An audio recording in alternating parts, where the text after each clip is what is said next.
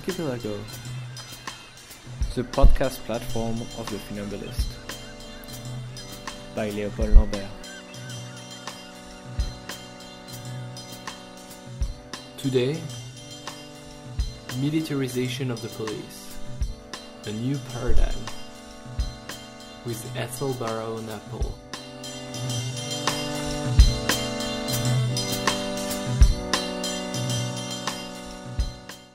Hello everyone. Today my guest is uh, Ethel Baraona Pohl, who is a, a, a, publisher and an editor in uh, in uh, Barcelona. As, hence, hence the name of uh, her, the office she co-founded with uh, Cesar Reyes, uh, DPR Barcelona. hello, Ethel. Hello, hello, Paul. Thank you for inviting me. Thank you. We're we're recording from Rotterdam after a full day of seminar called Mission that that uh, um, was organized uh, by uh, Malkit Shoshan, and and where we talked about militarization of public space and the kind of collu- collusion between um, the what's been sco- what's been called the civic space and the and the and the war space. But uh, we're going to come back to that a little bit later. Um, first, uh, because DPR Barcelona is such uh, a huge cap. I think that's that's a good way to say because you're always wearing this cap.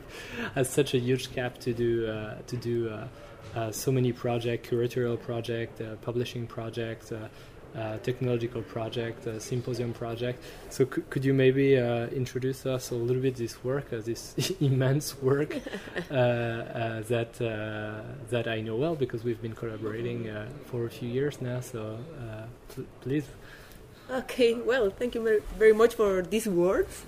I think that maybe the complexity that uh, you can mention about DPR Barcelona's work is not as complex as it seems when you explained it. That because all of all our work comes from the notion of uh, publishing, but not in the traditional way we understand publishing. That it's only make printed books or digital books in the past recent years, but the origin of the word publishing uh, means to make things public. So it all connects all our research because uh, all our works in curatorial projects, uh, giving lectures, or leading workshops comes from the same need to make the part of the research we are doing to make it public. So the diversity comes from the format but not from the origin of the research. So I think this uh, this was very important for us, for Cesar and me, when we start because somehow the the topics that we are interested on yeah, about social politics economics in the public space in the city related with architecture are so diverse that uh, trying to just to wrap up, wrap up everything in in the pages of a book was not enough, even if we love books, as, as you know.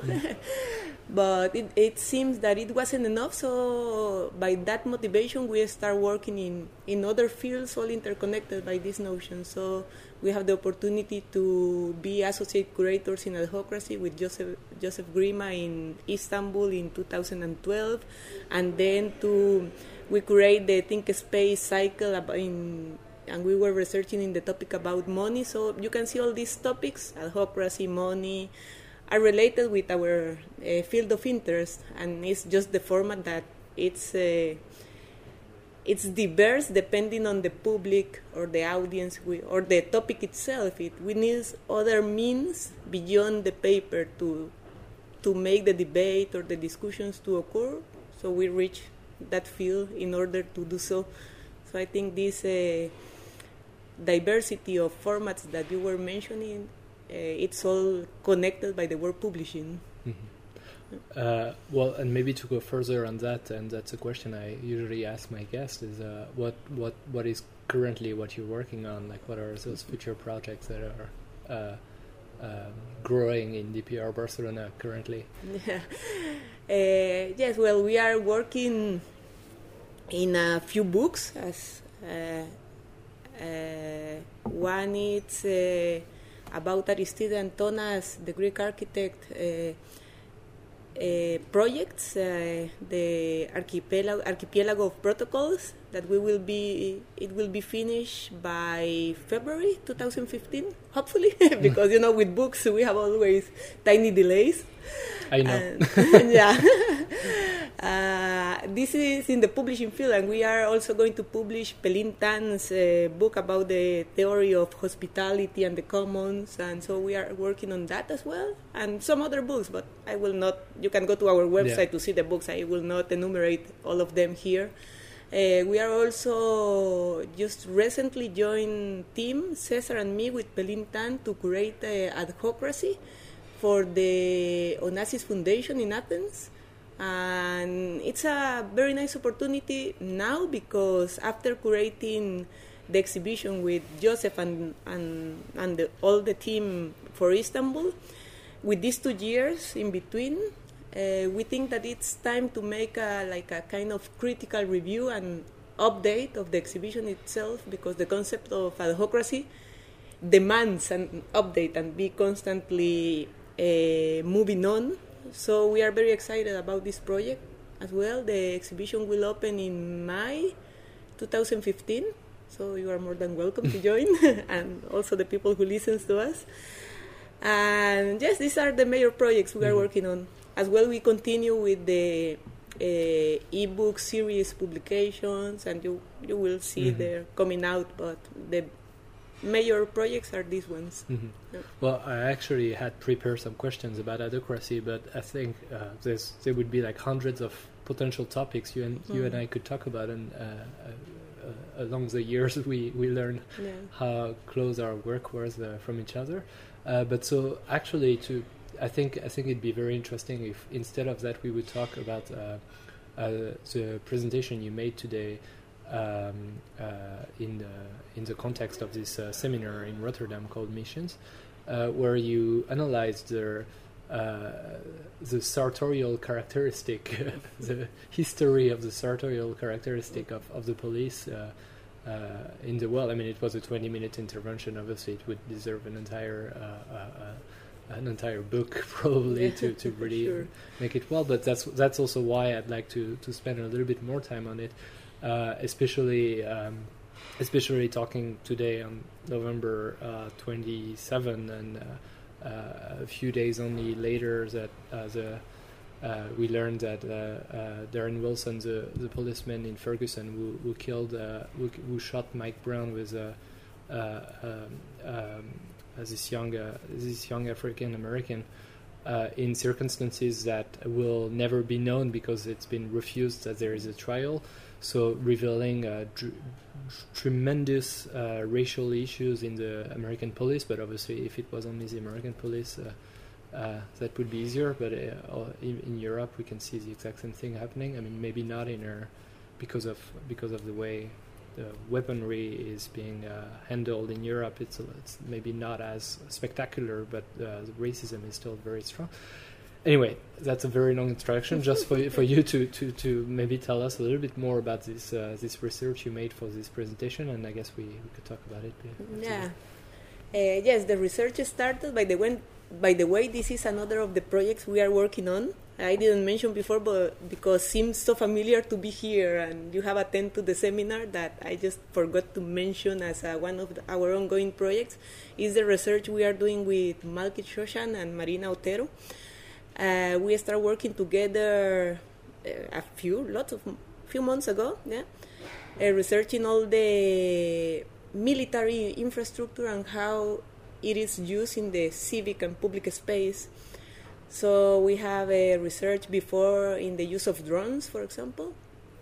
And now for this seminar, we wanted to focus more on the civic space, as the mission title says. And also, I don't know how to say this, but part of our research as DPR Barcelona, apart from this common project with Marina and Malkit, has been related with the public space and the civic rights uh, for more than three or four years.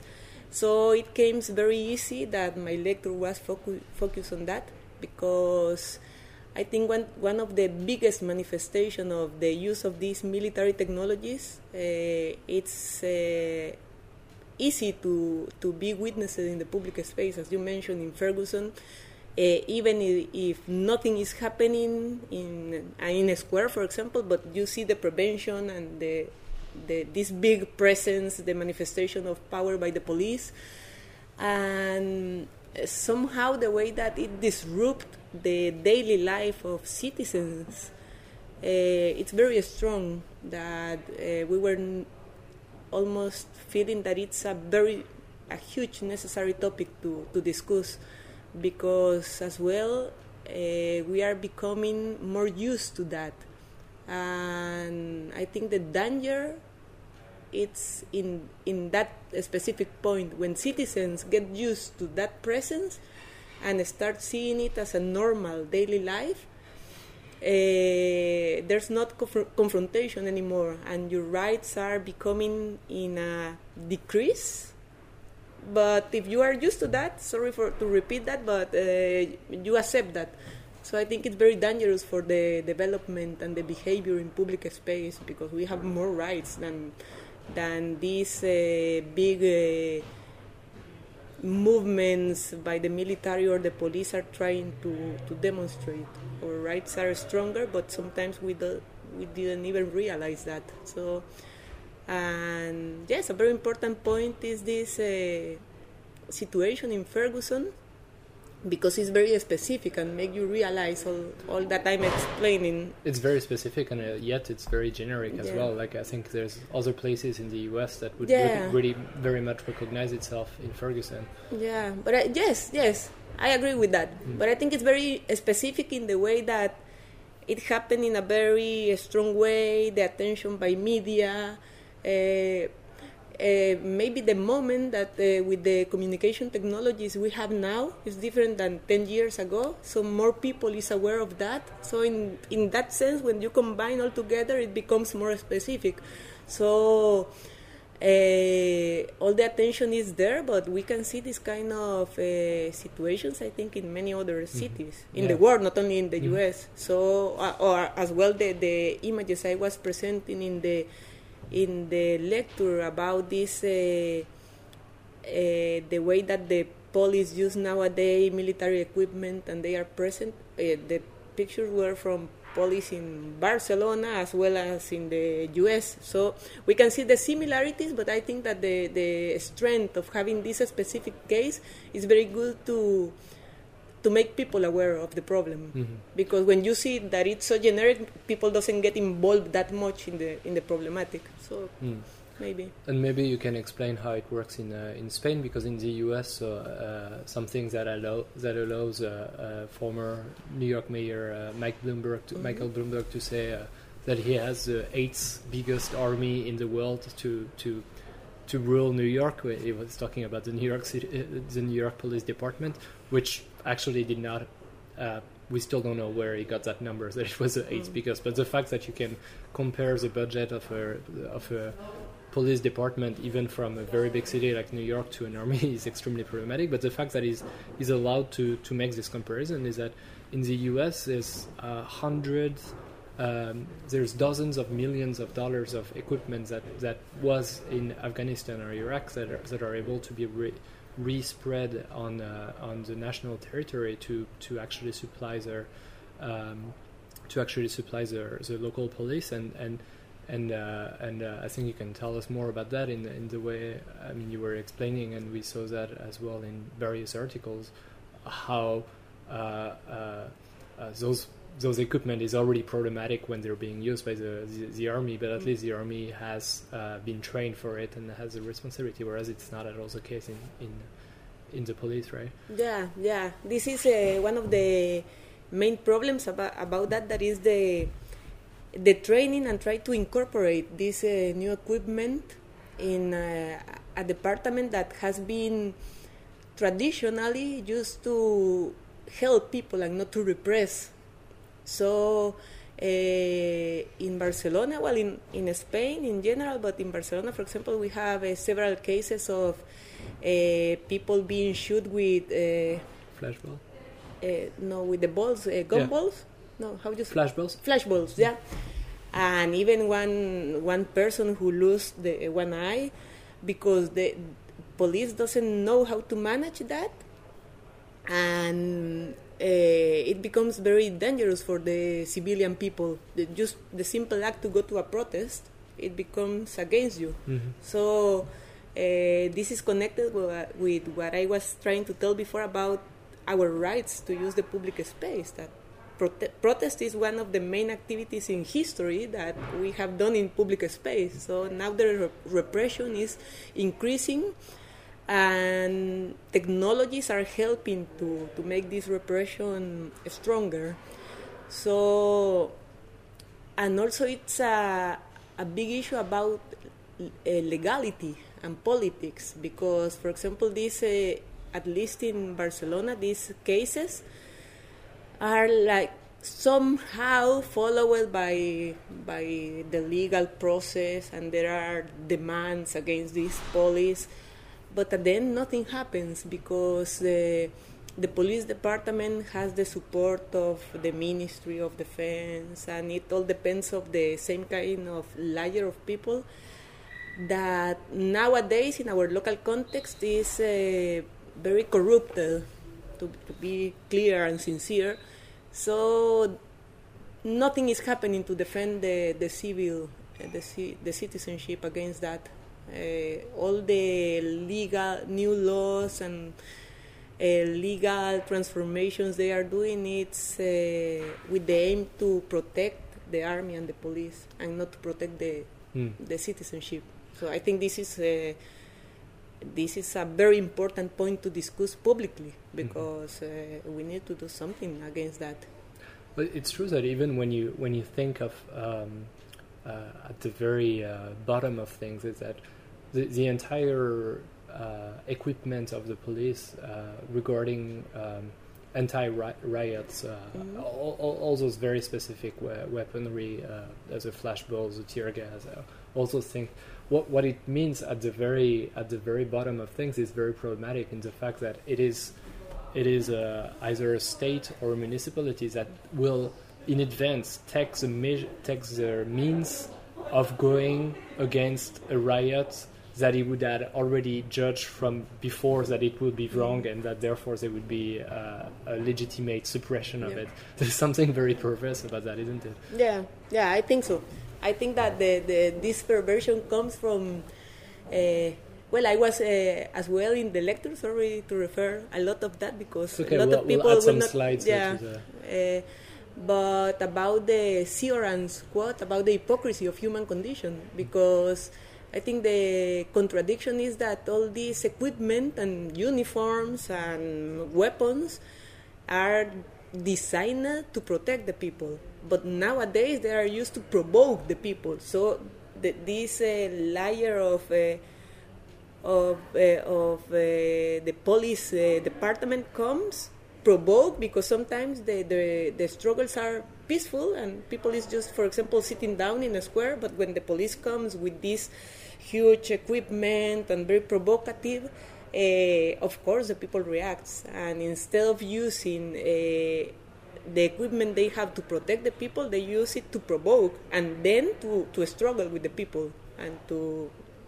sometimes to even damage the people with these flashballs or whatever. So I think it's a, a very deep and huge contradiction in the way that these things are like somehow created. But it's also about, I think, semantics. But because we were talking the whole day today uh, as well about the economic influence of the military industry. So if the police department comes and provoke a struggle or a riot, eh, they justify somehow the expenses Mhm. in this equipment. Mm. So that the military industry, in economical terms, keep moving on, and this is a big uh, force nowadays uh, to understand this uh, evolution of the of how the police department or the militarization of public space uh, is happening. hmm But uh, I'd like to go back to you to this idea of hypocri- hypocrisy and, and, and the fact that originally the police is made to protect people. And I'm wondering if I, I really don't know, but I'm wondering if it's not if it's not already uh, a, a sort of uh, uh, if we're if we're not a bit naive to think that way, because going back to the to the racial aspect of the police and the the racial profiling, I mean, uh, if you don't even need to go to the to the murders, if you look at uh, uh, stop and frisk policies in New York.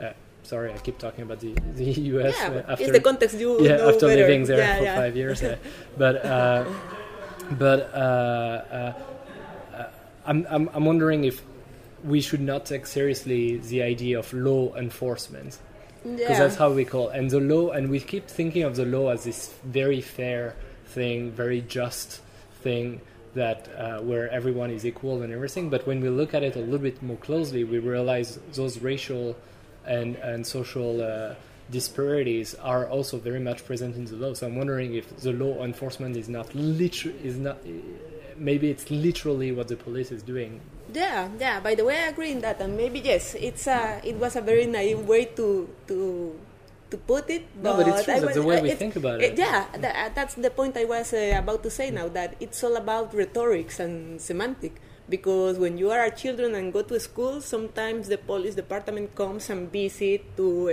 explain you how to behave in the street or how how to cross the street and re- respect the the signals and the stop signal. So the when you are a children, you you have the feeling that the police is there to protect you. So this is what I mean that maybe now that we are adults and we have been researching on these topics, we know that it's not. It's an hypocrisy. But I wa- I was uh, trying to maybe in a very naive way explain how they create this imaginary since you are a children. So then you grow up and you don't even question yourself about that. So they can take advantage of this uh, this human behavior that you are comfortable because you have been taught to think in that way. So uh, even if it's naive, it's a reality. Mhm. I think nowadays. But- so and and it may it may be less naive. Uh, I mean, uh, I think there's, there's there's there's also some fundament in it, in in the fact that I think the the police uh, paradigm, the function of the police, shifted at some point historically. Uh, uh, from from like a, an investigation function, like uh, something happened, the police has to intervene, or or, or an intervention uh, uh, a function to an anticipation function. It's like the police needs to guess to guess the the crime that w- is not yet committed. So obviously that's Minority Report, but I mean Los Angeles, there are some apparently. So I'm, I'm sure you know that way better than I do, but there's some algorithm I think to predict where police will be the most needed because that's where a crime Yeah. is more likely to happen. That's also where technology uh, jumps in. But so so the very notion of anticipation of in this function of the police involves the subjectivity of each police officer and the collective uh, the collective uh, uh, uh, subjectivity of, of of the police in general and society in general as well. And so the racism that you observe in society is uh, is obviously Yeah. intervening within the anticipating, and so that's that's how you do racial profiling. Yeah, by the way, it's very interesting. You are, uh, the, all this you are saying now because reminds me a conversation I had with Cesar just two days ago, when we were talking about the presentation, and he was uh, exactly saying the the same. That this notion of anticipation also involves a complete lack of empathy, because you are always presupposing, or the police is always presupposing that people will act in a bad way and there will be some kind of uh, violence involved in every action by the citizenship.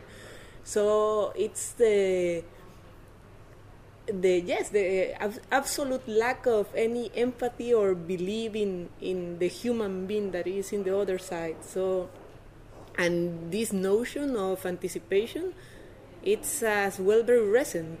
Uh, and i think if, if we see the numbers going back again to the economical part of the of the research uh, it has become the big massive business we have now in the past 10 years maybe so it's all related because uh, by the notion of anticipation uh, they are always uh, justifying these expenses because all the cities, all the neighborhoods needs this kind of protection because something will happen, even if they don't know how to explain or what to explain, but something will happen.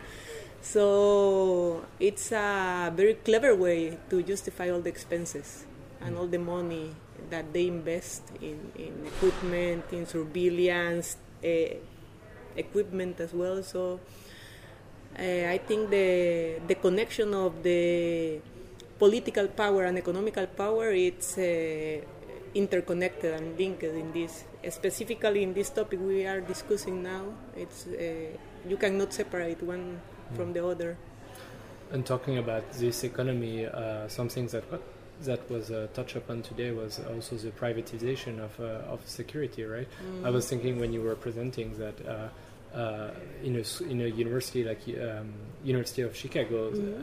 they they have incredible budget for their private police that has like incredible cars, and they have to report to no no one else. I mean, they they're private, they're private mm-hmm. uh, uh, contractors, so they, there's really no report back to the to the people who are subjected to their mm-hmm. actions. So uh, and I mean, we had uh, today uh, Erella Grassiani yeah. talking about the, the Israeli uh, private comp- uh, security company acting uh, obviously in East Jerusalem and, and, and somewhere else in Palestine, but also also in New Orleans because yeah. they were.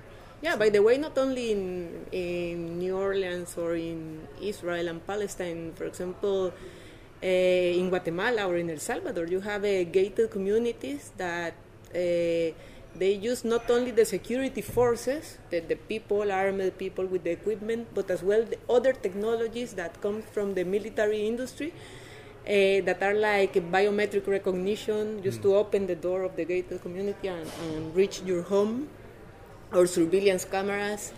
So all the, the industry in all in all the manifestations uh, even being a personal guard or this uh, biometric recognition uh, in the in the media you have available it's ever present so the big business is there because uh, when it's the police it's our taxes that are going there but when it's uh, private companies but at the same time, private companies created by the environment of fear uh, are also depending on, on our money. It, it's not public money, but somehow it's very tricky to separate this because everything helps to create this need of protection and mm. to. So it's very t- difficult to, to separate. Uh, of course, it, in numbers, it's very easy to separate. Your taxes go here, and your private life is, is here. But the way that the whole industry works around you, this is very diffuse and very difficult. And, the, and at the end, it drives you to spend your taxes in in public security and your private money in private security. Mm. So it's like uh, uh, the same field, all uh, being filled by by the by the civil mm. people. Um, so today is going to be a short podcast because we're being awaited, but I'm sure we'll have the opportunity to do another one. But I'd like I'd like to finish the same way you finish your presentation with this incredible picture uh, that that is uh, that we'll talk about after you describe it. I think because it's it's uh, it was a very very powerful way to finish your presentation. Can yeah. you describe it for us? Yeah, I will describe it and I will send it to you so yeah. you can pu- publish in the website. Uh, it's a picture from the protest in Ukraine, and I don't know who has the brilliant idea that the best way to confront uh, the police department that was repressing the protest was to put mirrors in front of uh, each person uh, took a mirror uh, to the public space and when the police reach reach them all that they see was the a mix up of the faces of the citizenships and their own faces reflect, reflected in the mirror. And the image is so powerful because there are a lot of images on the internet, but I found especially this very powerful because you have the reflection of the policeman in the in the central mirror, and his uh, his face. It's like I don't know, like wondering I, do I want to be on this side or maybe I prefer to be on the other side? This is the, the interpretation I have on, on, about his face. Maybe maybe I'm mistaken because I'm always on the other side, but it's a very strong face and the look and the way that the old lady is holding the mirror. So maybe what I said in the in the lecture and for the audience to know that maybe the only way to confront all these uh, all these fears we have or that fears that have been created by others that make us to contract private security or to make us to be being uh, afraid of walking in the public space, maybe the only way to confront this is to see ourselves in that mirrors and trying to understand really in deep what is happening around us. So maybe with that I, we can finish. Yeah, that's a great conclusion. Thank you so much, Ethel. Thank you, Leopold.